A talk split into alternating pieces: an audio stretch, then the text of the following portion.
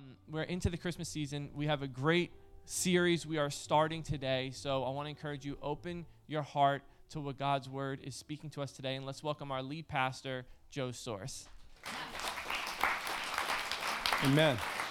Thank you, Pastor Matt. Thank you so much. Thank you, everybody. It's so good to be in the presence of God, isn't it?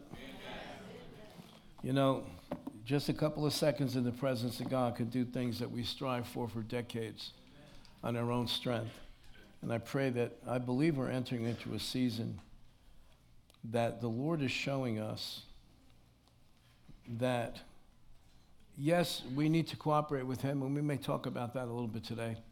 But bottom line is this you didn't get saved on your own. None of us got saved on our own. He found us, He scooped us up, He took us out of the garbage heap that was our lives. He set our feet on a solid rock. And then at that point, we think we take over.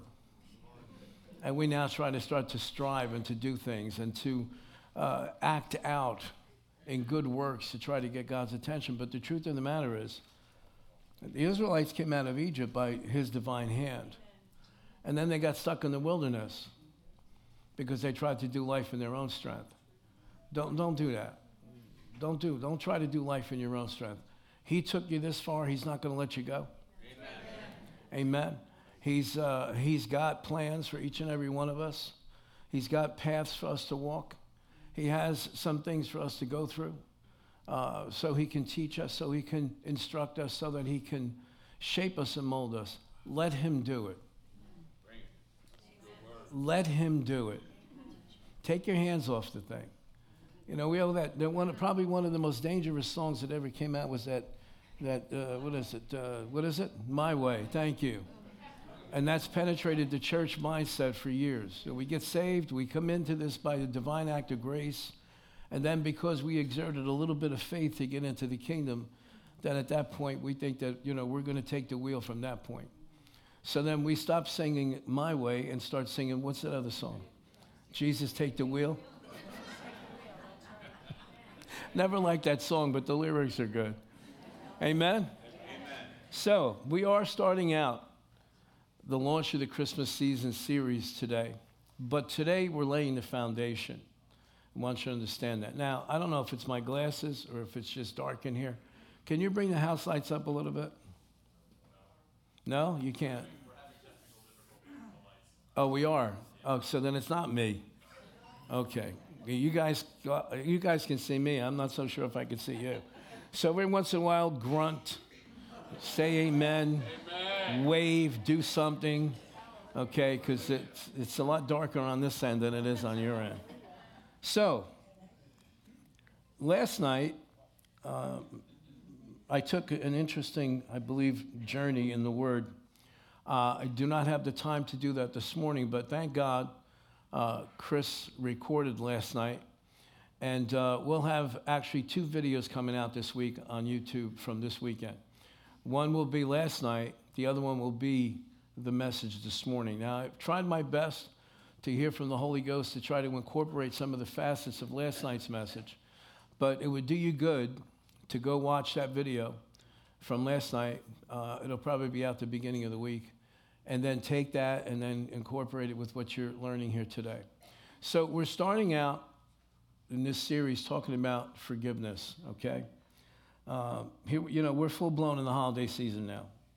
Uh, I do like one thing that I'm noticing this year that people are putting up their Christmas lights a lot earlier than usual, which usually is an indication in our society that people are looking for hope and looking for uh, good and, and, and starting to concentrate. I thought it was very nice. Uh, I thought it was a nice indication also that you didn't see so many people decorating their houses for Halloween this year.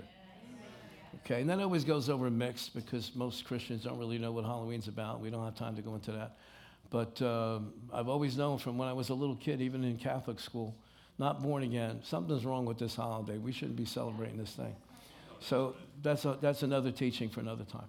So, so here's where I want to go with this. I want to talk about forgiveness because forgiveness is the foundation for us to build on. Forgiveness is extremely important because it's the central building block of our relationship with God. Amen. Did you bring your Bibles this morning? Let me say them. Let me say them. Wave them. Wave them. If, you got, if it's on your phone, let me say it on your phone. Get your phone out. Hallelujah. You know how long I've been waiting to see this? Because at some point the church got so sophisticated that we didn't use paper books anymore.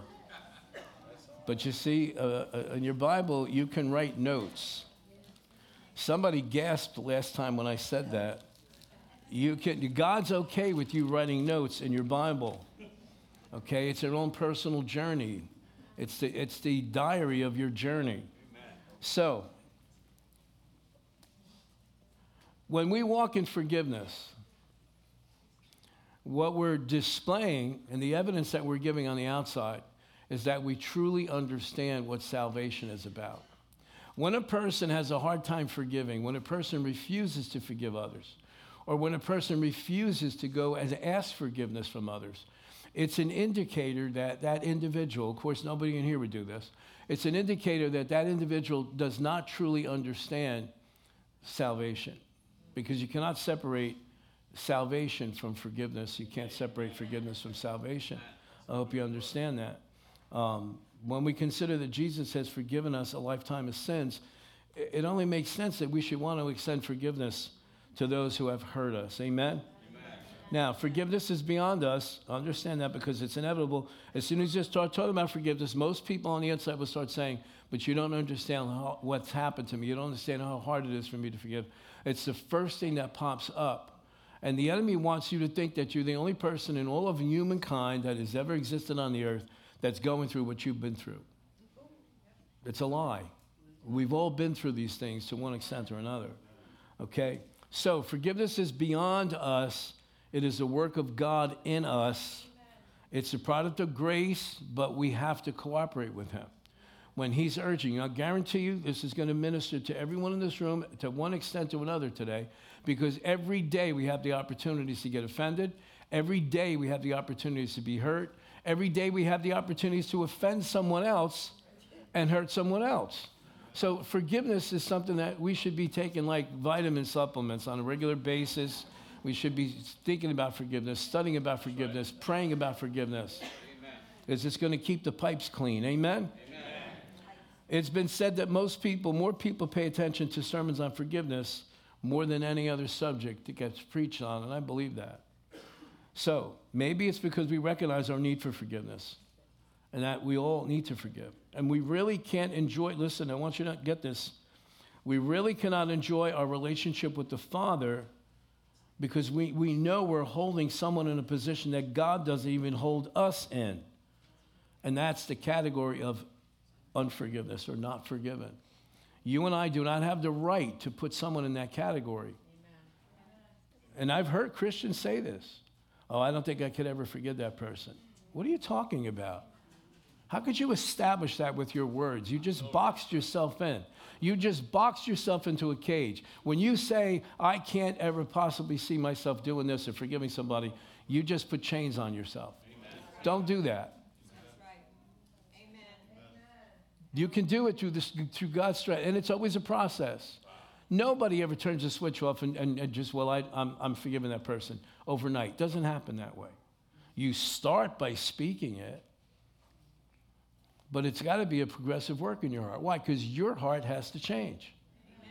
That person's heart has to change. And just consider the fact that by you forgiving that individual, you may be taking the chains off of them so that their heart can change for the future. Amen?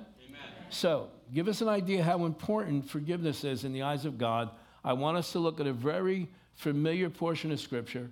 I want you to go to Mark chapter 11. Mark chapter 11. You got your Bibles here. I should hear pages turning. I don't hear pages turning. I liked 15, 20 years ago when you heard pages turning. That means that people are studying the word for themselves. Can I hear the rustle of the pages? Okay, good. I'm going to go and start in verse 20. Now, many of you know the background of this, of this incident that we're going to look into here. Okay? Uh, it's the chapter starts out on Palm Sunday. on the triumphant entry. Right? What happened in the triumphant entry? Jesus comes into Jerusalem. This is the beginning of the week of Passover. Okay? Don't forget, this is a Jewish book. Don't forget, this is a Jewish book. Okay? So it's the week before Passover. On that Sunday, first day of the week, Jesus comes from Bethany. Now, Bethany should sound familiar to you. Be- who lived in Bethany? Lazarus. So he's coming from that village of Bethany, which is on the other side of the Mount of Olives. He crosses over the Mount of Olives and comes into the temple area. And he's coming into the temple area through the same gate that Ezekiel the prophet prophesied that the Messiah would come through uh, two times. The first time when Jesus came, the second time when he comes again, he will walk through that same gate.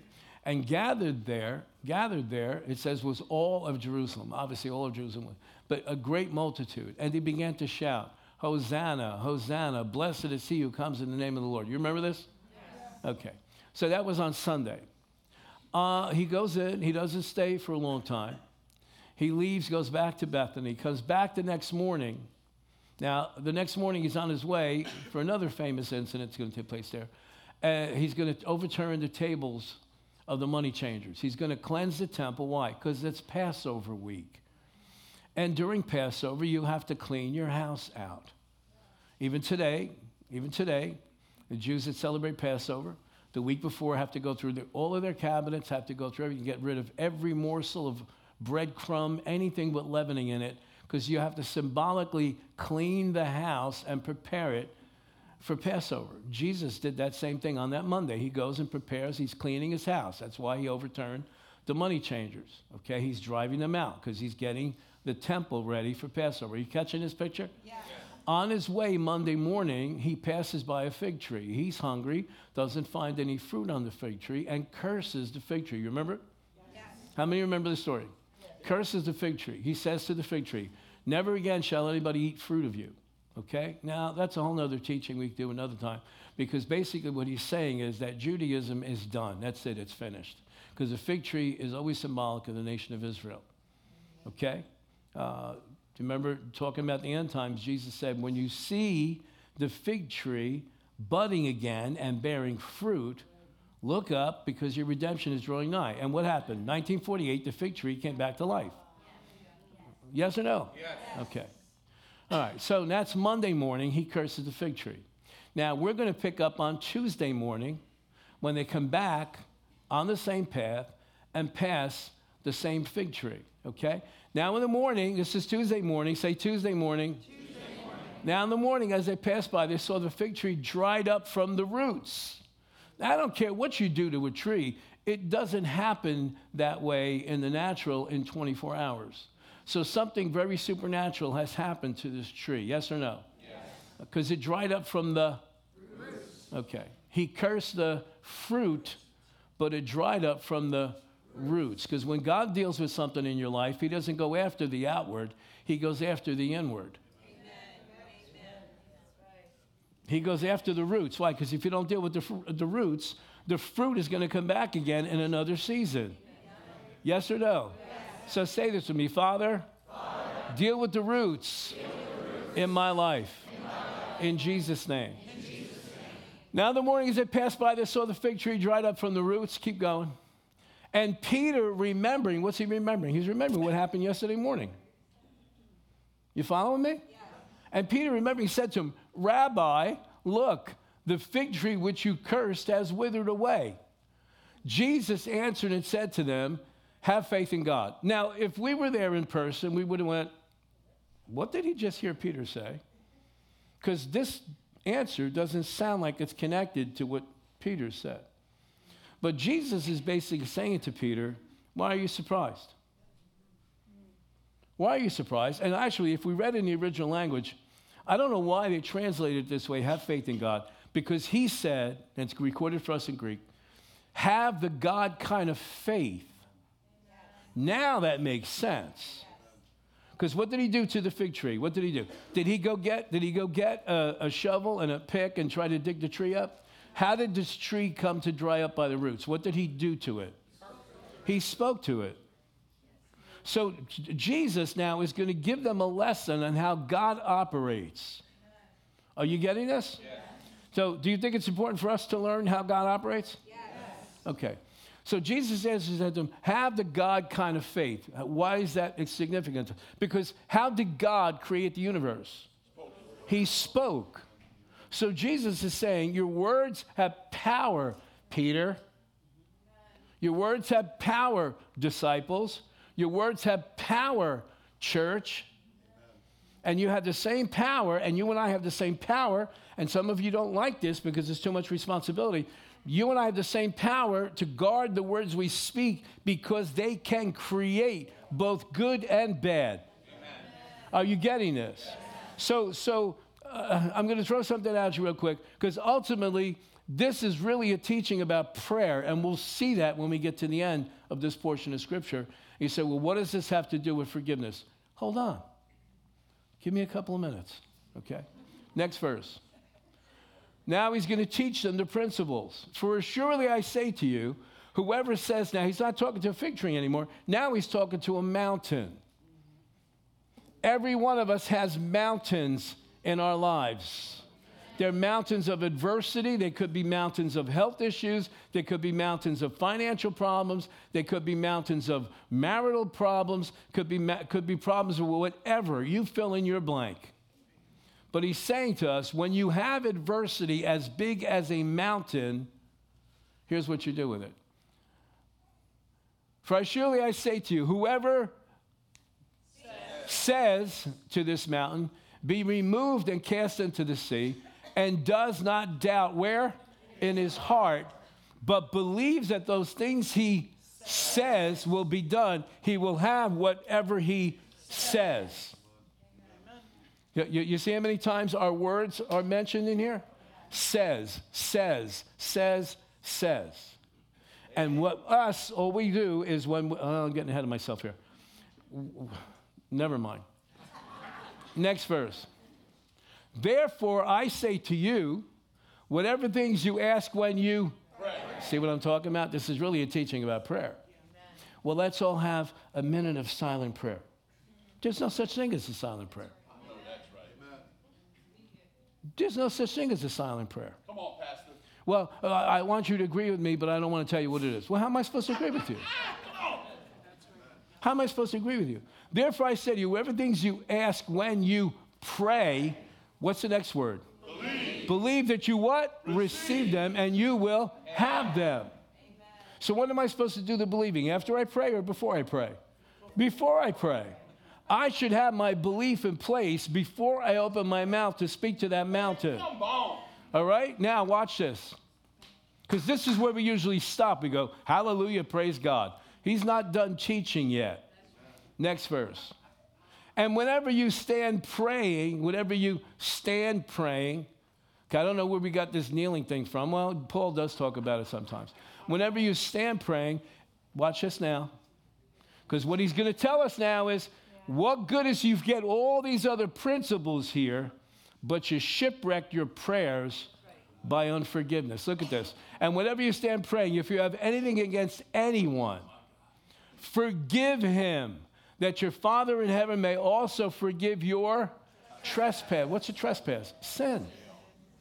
You went over the mark. Sin. Next verse. But if you do not forgive, neither will your Father in heaven forgive your trespasses. Amen. You want to enjoy this Christmas season? I don't know about you. I want to enjoy this Christmas season. Amen. I want this to be the best Christmas season me and my family's ever had. Amen. I want it to be the best Christmas season New Beginnings has ever experienced corporately. And that's why I'm starting out with this foundation. You getting this? Yes. Forgiveness is central, it's the cornerstone of our experience with God. If we're going to walk around smug, well, I don't, I don't think I'll ever, I'll, I'll take this one to the grave. Yeah, and you might get there sooner if you had that kind of if you had that kind of attitude. No, you don't understand. I did so much for this person. Come on, get in line with everybody else. What are you, the first person that's ever done anything for people? And then they turn around and stabbed you in the back? Are you kidding me? That's just part of life. Get over it. Because I guarantee you there's somebody walking around saying the same thing about you because you forgot about how you stabbed somebody else in the back. Oh, hallelujah. I'm so glad I came to church this morning. Are you getting this? All right. Jesus connected faith to answered prayer and answered prayer to forgiveness. Forgiveness is an important thing because so much hangs on our ability to forgive. Now, listen, I come from a long line of unforgivers. I call, if you're from my cultural background, unforgiveness is like practiced to like you could go for a bachelor's degree, a master's degree, doctorates. Our families have taught us doctorates in unforgiveness. I come from a family, they look at each other the wrong way, wouldn't talk to each other for 15 years. Anybody know what I'm talking about? I don't know what it is about us.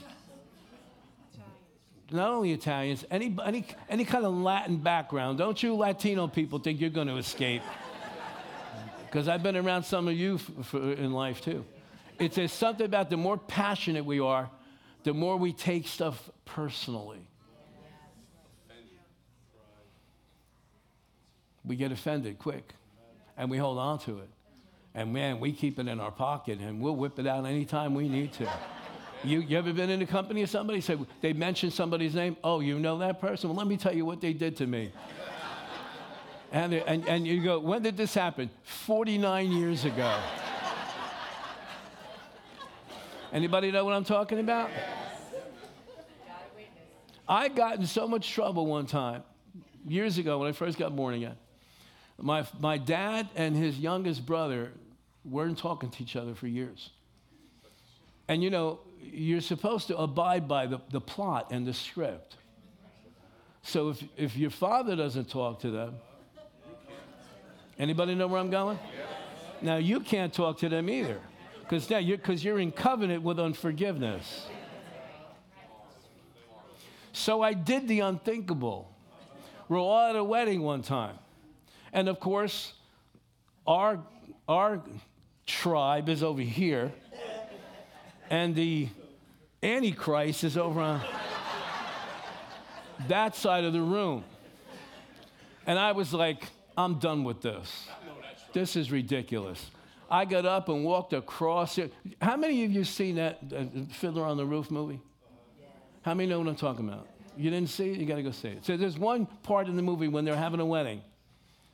And the women are supposed to dance separate. It's a, it's a Jewish wedding. The women are supposed to dance separate from the men. And one person has the audacity to pull down the rope in between and go over to the other side. And you, you remember, if you remember that scene, everybody gasped. And that's how it felt like at this wedding. I, I, everybody's thinking, you, no, you can't cross the dance floor and go over there. You're not supposed to be talking to each other. And I walked over there and knelt down next to my uncle, and I said to him, How long is this baloney going to keep going on? Good for you. Well, and everybody gets nervous because, you know, there's certain things you're not supposed to address. You listening to me? Stop following the script well, this is how we are. We don't talk to these people, they don't talk to us. Uh, you're killing yourself. You're, you're, you're going to shorten your life. You're going to definitely harm the relationship you have with God. Because you see, if you can't forgive somebody, when God Almighty, through Jesus Christ, has forgiven you all your trash, and especially the stuff that nobody else knows about, okay? He's forgiven you, and you can't forgive another human being who's frail just like you who has faults just like, who has character flaws just like you, how do you think God's going to respond to that? You listening? Yes. Forgiveness is an important thing. All right? I wouldn't even I wouldn't even worry about going into this holiday season if you got that kind of stuff going on. And I know because I can see your faces right now. You think there's a wall here where you can see me, but I can't see you. All of a sudden the light got bright in here. Matthew chapter 6, verse 12. And forgive us our sins, just as we have forgiven those who have sinned against us. Look,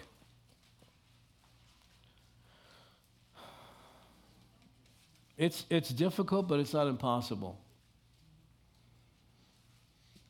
And, and the worse and the, the more damaging the hurt was, the more difficult it can be to forgive, but it's not impossible. It's not impossible. It requires an adjustment of your position. Stop taking everything personally. Say that one I will. Stop taking everything personally. I'm telling you, God's dealing with me on this kind of stuff right now. Stop taking things personally. Okay? Even when the devil attacks us. Stop taking things personally. But because here's what happens sometimes, and I don't want to spend a lot of time in this because there's some place I want to get in these notes. Okay? The devil attacks us. And then he plants a seed in our heart. Well, the reason why the devil's attacking you is because you're special. You have a special place in the body of Christ. So that's why you're getting attacked. And so we walk around with the attacks like a badge. Well, you don't understand, Pastor. I get attacked different than everybody. I had, some, I had somebody say this to me one time. I wanted to smack this person so hard. You don't understand, Pastor. I get attacked differently and went like this than everybody else. Oh, because you're special. I wanted to say to the person, did you ever consider that it's your attitude of pride and haughtiness and arrogance that's causing the enemy to come and attack you? Because he knows he's got an open door in your life? Stop thinking you're so special. You know, you got to balance things out. And let me tell you something. What we've been hearing for the past 20 years, you're so special to God, and you're so special to God, and you're so special to God. Yes, we are special to God. We are his workmanship. We are his one of a kind, according to Ephesians 2:10. We are his one of a kind, specially crafted, custom crafted workmanship. We are works of art. But do not let that go to your head. Come on. Amen.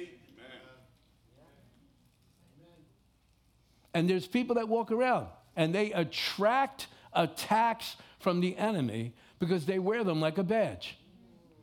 Oh, I get attacked worse than anybody else because of this. I have a special calling on my life. Oh, whoop de doo. Excuse me.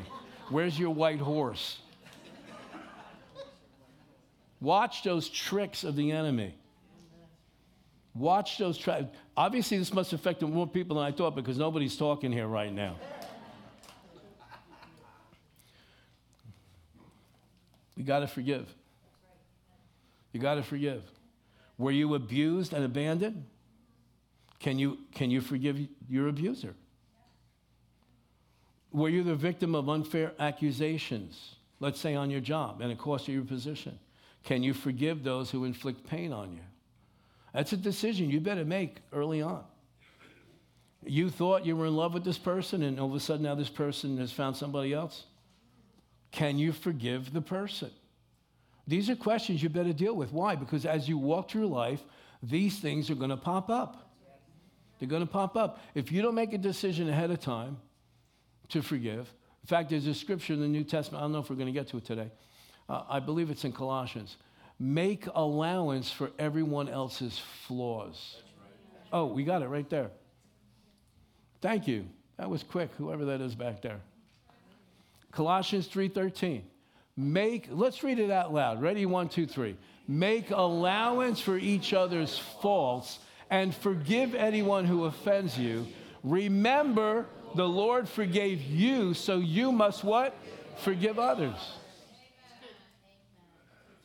You must. It's not a suggestion. This is a command. This is a command. And look, what has not helped the church is the fact that we live in a society right now that is so oversensitive. Every stupid little thing, people get offended over. You want to know what I do with stuff like that? Get offended. What do I care? Get offended. Well, what kind of Christian? Jesus offended a lot of people. Oh, we don't want to know that side of him. Every place he went, he offended people. Did he go, oh, excuse me, come back, let me rephrase that? I posted something on Facebook a couple of months ago. I forget what it was. I don't even remember what it was. And a person out of nowhere doesn't even come to church here. uh, wanted an explanation. I don't know an explanation. Who are you? I don't, what, what, I don't know you. what do I have to explain myself to you? You don't come to church here. You don't lift a finger to do anything here. You don't support this ministry. And I'm supposed to explain wh- why? Who are you? It's this overinflated sense of self. And let me tell you, watch this now. If the church wasn't so worldly, that stuff wouldn't affect us. We wouldn't become super sensitive. We wouldn't become so touchy feely. We, we wouldn't become sitting here. Some of you might now might be even judging me because, oh, wow, he, he shouldn't talk this way. He's the pastor. No, I need to talk this way because I am the pastor. I'm not looking for applause. I'm just saying, some, we got to get rid of this super sensitive garbage. It's the world. The world system wants to set you up to get offended over and over again so that the principles of God will never work in your life as long as you're offended. Stop it. Stop acting like the world. Stop responding on social media like the world. Stop stirring up controversy like the world. If you're going to use social media, use it to get people saved. You listening? Can I just share something with you about that? I get aggravated sometimes. Believe it or not. And I just did this this weekend. I'll post something so deep spiritually, and I get a half a dozen comments. Yesterday, I put a picture of me making a pot of sauce for dinner this afternoon and got 74 comments. And I said to my wife, Could you believe this? Look at this a stupid picture of a pot of meatballs and sausage in a, on a stove, 74 comments. But a spiritual truth, half a dozen people. What's happened to us? We've become so petty. We've become, there's too much of the world in the church. Instead of thinking like, like the word, instead of talking like the word, instead of conducting us, we conduct ourselves according to the world. This got to break. And the world is unforgiving intentionally. There are individuals that stir up strife in communities just to see people turn on each other and, and get into unforgiveness and grudges. Where in God's name could you possibly think in this nation you would see groups of people standing on street corners gas the Jews? What the heck is that all about? Somebody's stirring the pot behind the scenes because half of those people that would say they're idiots and don't know anything about the subject, they just learn to be super sensitive. Ridiculous. Stop acting like the world. Start acting like the, like, like the kingdom of God. Forgive. Pass by the opportunities to get offended. Every single moment of the day, you got opportunities to get offended or hurt by somebody. But if you keep your eyes on Jesus and keep your eyes in, in the Word, in the Word, in the Word, in the Word, then your spirit will not permit your soul to get involved in these things. But we're so full of ourselves and our soul is just like, like the Kool Aid guy. the soul. Puffed up.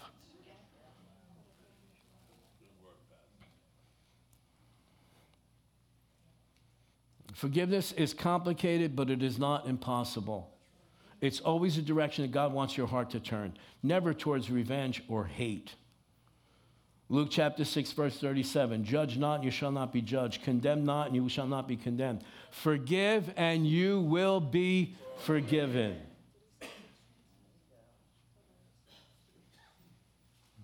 So, if we follow the trend of what we've been talking about here, about forgiveness. Colossians 3, we just, we just talked about it.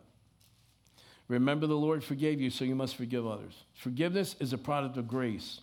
Do you believe that? Yes. I believe that. Then refusing, listen to me now, this is, this is, it, this is going to be, in, what do you call it, integral? Or, uh, this is important. I'm not good with fancy words. What is it? Integral. That was good. I was right. All right. So, listen to this now. If forgiveness is a product of grace, then refusing to forgive is actually frustrating the grace of God from manifesting in that other person's life. And listen to me, you and I do not want to be guilty of frustrating the grace of God. You and I don't want to be guilty of being an obstacle to the grace of God in another person's life. You listening to me? Yes. Now I'm going to give you an illustration to compare it to. How many of you are former Catholics? Let me see your hands. Of course, we're in New Jersey. now, I don't know how many of you have been subject to this, but in the Catholic Church, I'm not bashing anybody, just making an observation, just like if I was talking about any other group. In the Catholic Church, if you're divorced, you cannot receive communion. How many of you knew that? Now, what you don't understand how disastrous that is, is because the Catholic Church also believes that communion is the grace of God. You starting to add this up? So if communion is the grace of God towards an individual, and then this organization says that because you're divorced, you can't receive communion. So what are they basically saying? You don't deserve the grace of God. Now, we would be up in arms with something like that, right? Yes or no? Yes. I mean, almost every communion service we have here, I'll always explain because I know we're going to have a lot of Catholics here. Listen, if you're divorced, that thing don't fly here because it's not in the scriptures. They made that up. That's right. Yes. And we'd be up in arms. How dare they? How dare they keep the grace of God from somebody? Oh, Yet we do the same thing when we won't forgive someone. Did you get it? Yeah. We do the same thing when we refuse to forgive someone because you don't know how they hurt me. What difference does it make at what level they hurt you? Because no matter who you are, you're always going to find somebody who was hurt worse than you. That's right. Are you getting this? Yeah. How we doing on time? We're doing good.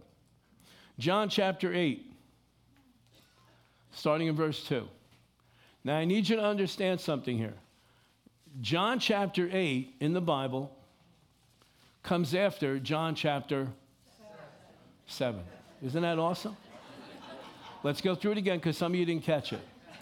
John chapter 8 comes after John chapter 7. And John chapter 7 is an extremely important portion of Scripture. But something took place in John chapter 7 that's connected to John chapter 8. In John chapter 7, Jesus goes to Jerusalem for the Feast of, I believe it's Tabernacles. Okay? And he pretty much presents himself there as the Messiah. He literally begins to speak to them about living water and that he is the source of living water. In John chapter 7, say this with me. In John chapter 7, you're not all saying it. Ready? One, two, three. In John chapter 7, Jesus presents himself as the source of living water. You got that? Yes. That's all you need to know right now about John chapter 7. Look at John chapter 8. Now, early in the morning, he came again into the temple, and it says again because he was just there yesterday. Yes. And yesterday was John chapter what? Seven. Seven. And all the people came to him, and he sat down and taught them. What was he doing? Teaching. Teaching. Then the scribes and the Pharisees brought to him a woman caught in adultery. And when they had set her in the midst, they said to him, Teacher, which they didn't really believe he was, because if they really believed he was teacher, they would listen to what he said. Teacher, this woman was caught in adultery in the very act. Now, we can talk about that one. Because how did they know she was in the very act. There's no cameras. There's no videos. Well, they must have been there, okay? Now, Moses in the law commanded us that such should be stoned. But what do you say? And this they said, testing him, that they might have something of which to accuse him. But Jesus stooped down and wrote on the ground with his finger as though he did not hear it. Okay? We'll go back to that if we have time. So when they continued asking him, he raised himself up and said to them, He who is without sin among you, let him throw a stone at her first. And again he stooped down and wrote on the ground. Then those who heard it, now I don't know if the heard it refers to what he said or heard what he wrote in the ground. I have a suspicion it's both. Because we see time and time again throughout the scriptures where God talks about the ground crying out against someone. Are you catching this? I'm enjoying this. I hope you are. And so, them being convicted by their conscience went out one by one, beginning with the oldest, even to the last. And Jesus was left alone, and the woman standing in the midst. And when Jesus had raised himself up and saw no one but the woman, he said to her, Woman, where are those accusers of yours? Has no one condemned you? And she said, No one, Lord. And Jesus said to her, Neither do I condemn you. And that's usually where we stop. Well, that's another teaching. He said, Neither do I condemn you. And then gives her instruction go and sin no more. Now, watch this. These Pharisees and the religious people, they were not interested in this woman's welfare. They were not interested in grace transforming this woman's life. They were only interested in seeing her condemned. Okay? Because rightfully so, under the law of Moses, she should have been stoned to death, but so should the guy. Where's the guy? I got a feeling the guy was one of them. Yeah, sure. One of their buddies. And they figured, how are we going to get out of this thing? Well, let's turn this into an opportunity to accuse Jesus. Let's bring her and throw her. And, and imagine this she's thrown in front of him naked. Okay? Now, he says, He is without sin, throw the first stone. And not one of them can pick up a stone. You want to know why? They made a connection between what he wrote on the ground and their conduct. You say, well, what do, what do you mean, Pastor? All right. Um, who's back there? Chris, go to Jeremiah chapter 17.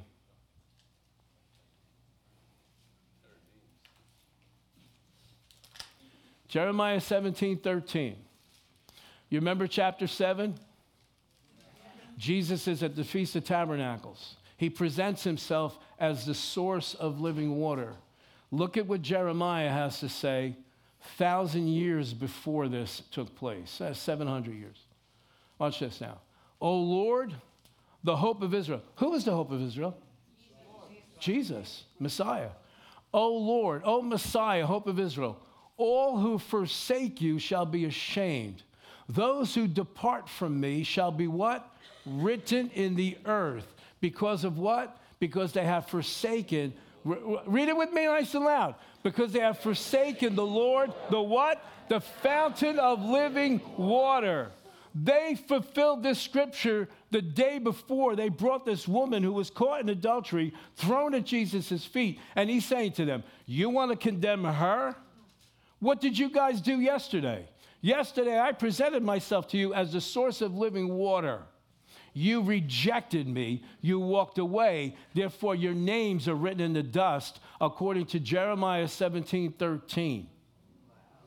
We do the same things.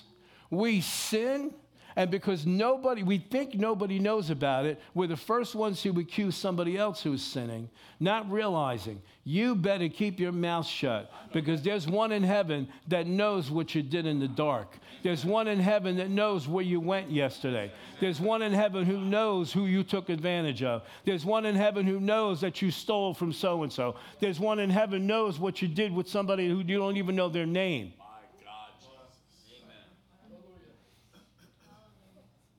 Hopefully, hopefully, this slap in the face to those religious people might have shook some sense into them and they might have realized and repented. And who knows, when we get to heaven, we might find, we might run into one that goes, Yeah, I was the guy. I was the one who dragged her there. I thought I got away with it yesterday, the day before. I thought I got away with it because I rejected him. Why? Because I just couldn't find it in my heart to forgive this man who said so many things against us, only trying to shake us into reality.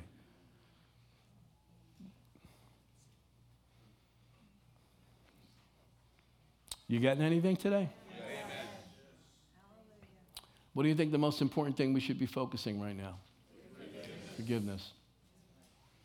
And still, I'll guarantee you, there's still people sitting in this room right now trying to justify their unforgiveness. Me.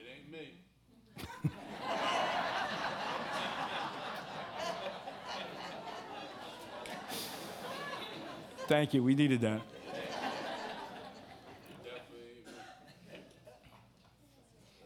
Now, listen to me. These religious people, they knew the Word of God.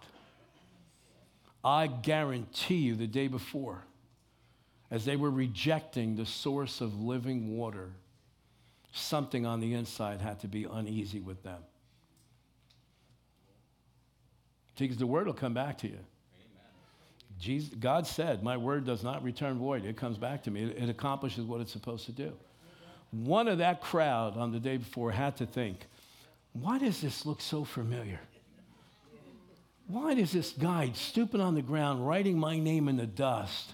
Why does this look so familiar? Where did I hear this before?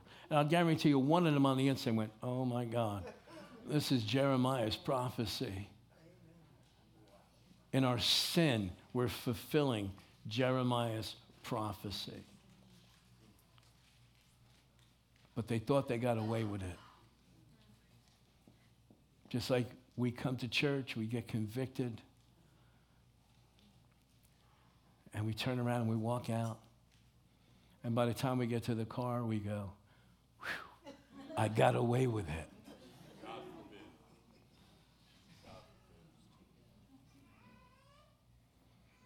Colossians chapter 3, verse 12. Going to go back to that same scripture, but we're going to include some more. Colossians 3:12. Since God chose you to be what? Holy. Now, it's, it's already a pre-established fact, he's saying. Since God already chose you to be the holy people he loves, you must, you must. Who's going to do it? You didn't get it. Who's going to do it? You must clothe yourselves with what? Tender-hearted mercy. Why is that the first thing? Because if you don't have tender-hearted mercy, you're not going to forgive. Because your heart's hardened now. You think God's on your side in your offense. You must clothe your clothes. Clo- I have to clothe myself. You know, I, I realize I wasn't born with clothing. Were you born with clothing? How are we born? So, so somebody had to put some clothes on. Somebody had to bring that onesie to the hospital to put on you. Somebody had to wrap that blanket around you so tight that your head was going to explode. Right? Somebody had to put that on you, right? It's not natural. We have to put those things on us. So, in our own nature, it's not natural and automatic for us to be tenderhearted, have tenderhearted mercy, kindness, humility, gentleness, and patience, especially patience. Make, because of that, make allowance for each other's faults. Oh, it must be talking about somebody else because I don't have any faults. make allowance for each other. For anyone who offends you, remember the Lord forgave you, so you must forgive others. Above all, he's going to go back to it again in case we didn't get it the first time. Verse 14. Above all, do what? Clothe yourselves with love, which does what? Binds us all together. That's why the Lord spoke to me when I was in Bible school 26, 27, 28 years ago. Don't try to build a church, raise a family. A family will stick together in tough times. Most churches operate on a corporate structure. He said, Don't do that. Raise a family. And we've seen it over these 26 years where tragedy has broken out in our midst, and what happens? Man, the church comes together like crazy. Above all, so it's the most important thing, right? Above all, clothe yourselves with love. Amen. So, Uh, I'm done pretty much. So, this year, while you're making your shopping lists, how about we do this? Because this is it now. Our minds are preoccupied about gifts and gifts and gifts and gifts, and yet the greatest gift that we could give somebody and give ourselves is forgiveness. How about when you're making your shopping list? We already started in my house. Already started. Started weeks ago. Weeks ago. We started getting the phone calls. Hey, if you're thinking about getting the kids anything, they can use this and use that and use the other thing. Anybody else know what I'm talking about? Okay, when you're a grandparent, I guess it's, it's you're supposed to do these things. They tell you what to buy.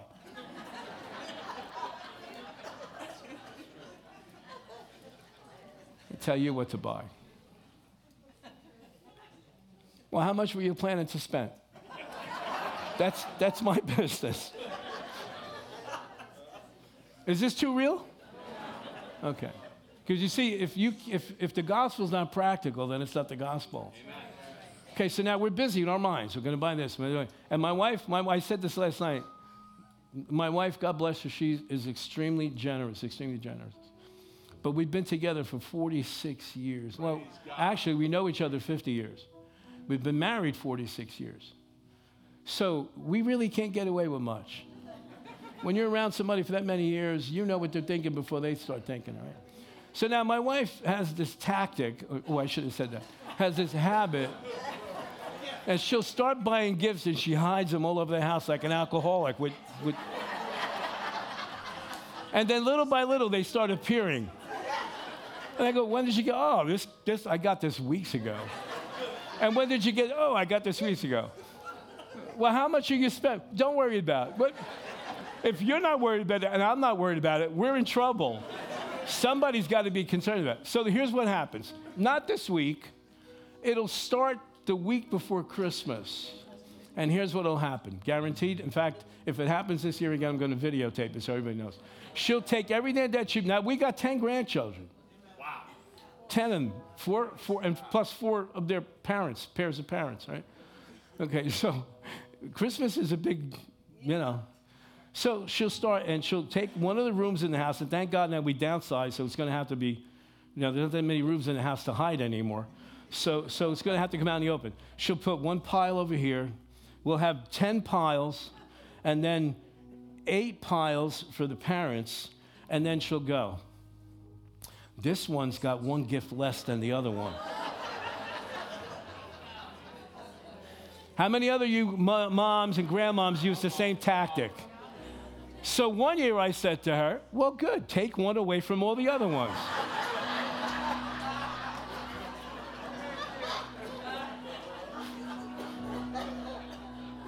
and save it for their birthday. no, no, you can't do it that way. You got to go now and buy more stuff. And then, and then we get the, the review at the end of it. Well, I made a mistake and I bought two more for this one. So now we got to go back over the whole thing again? But my point is this I'm trying to bring it out here in a very light way.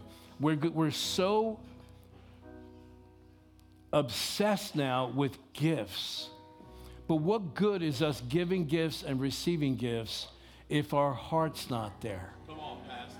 Come on. We would be better off giving the gift of forgiveness. So here's what I'm saying to you. Why don't we do this as a homework assignment? When we're making our gift list, how about if we make another list right next to that one? I need to forgive this one. I need to forgive that one. I need to forgive to it. I need to go ask this one for forgiveness. How about if we do that? Because I think that's going to guarantee us to have a great, peaceful, holy, blessed Christmas like we've never had before. Don't go into this holiday with unforgiveness. Forgive whoever it is. If you need to go ask forgiveness for someone, go ask the forgiveness. Do it now because someday that person is not going to be around and you're going to have to still live with that unforgiveness for the rest of your life. Amen? Amen? One last thing and we're done. If you have not yet received forgiveness of sin in your life, Jesus has already paid for your sins. He has already forgiven you, but you're not aware of it because you haven't come to Him for forgiveness. You haven't come to Him and stated and declared your faith in Him. You have not yet really received salvation. If that's you, please don't walk out these doors. You're not guaranteed tomorrow. You can walk out of this church, out of this building and have a heart attack out in the parking lot. Don't mess around with your eternal destination. And the only question that you're going to get asked on the day that you stand before God is, What did you do with my son Jesus? Did you receive him or did you reject him? Did you do what the religious people did in John chapter 8? Did you reject Jesus and walk away? If you have, please, for your sake, give us the opportunity to pray with you and leads you in a simple prayer of declaration of faith in the Lord Jesus Christ. See, we don't get saved from going to hell because of our good works. We don't gain entrance into heaven because we're such nice people. The truth is, most of us are going to be surprised when we get to heaven when we see some of the people there, and some of the people are going to be surprised that we made it. you do not gain your salvation through what you do you receive salvation based on what you believe about the Lord Jesus Christ. Amen. Do you believe that He's the Son of God? Do you believe that He died on the cross as payment for your sins? Do you believe that God Almighty raised Him from the dead and that He's alive right now? If you say, Pastor, I, I've always believed that, good. Then there's nothing stopping you from taking the next step of saying publicly, I believe in the Lord Jesus Christ. I believe that He is the Son of God. I believe He died for me and paid for my sins. I receive Christ. I receive Jesus as my Lord and as my Savior. I receive the forgiveness of sins. If you have not done that yet, please, please, for your sake, you might be determining your eternal destination right now.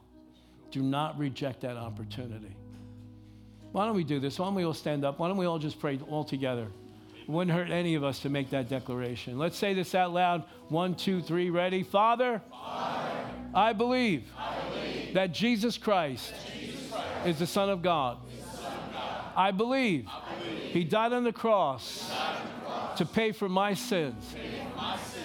I ask Jesus, ask Jesus to come into my heart, into my heart to, be my Lord, to be my, Savior. I believe that God raised Him from the dead so that I could have, everlasting, life. By faith, I, declare my faith, in Jesus Christ.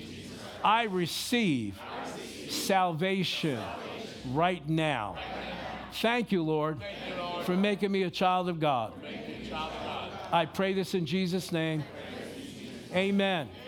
Amen. Now, listen, if you prayed that for the first time, or you prayed that as a means of rededicating your life, please come up here. Tell somebody who's standing up here, I prayed that prayer. We want to bless you with a Bible. We want to bless you with anything that we can put in your hands to help you on this new adventure that you just entered into. Amen? Amen. God bless you. Please make sure you don't miss any of the weekends from now until Christmas. God bless you.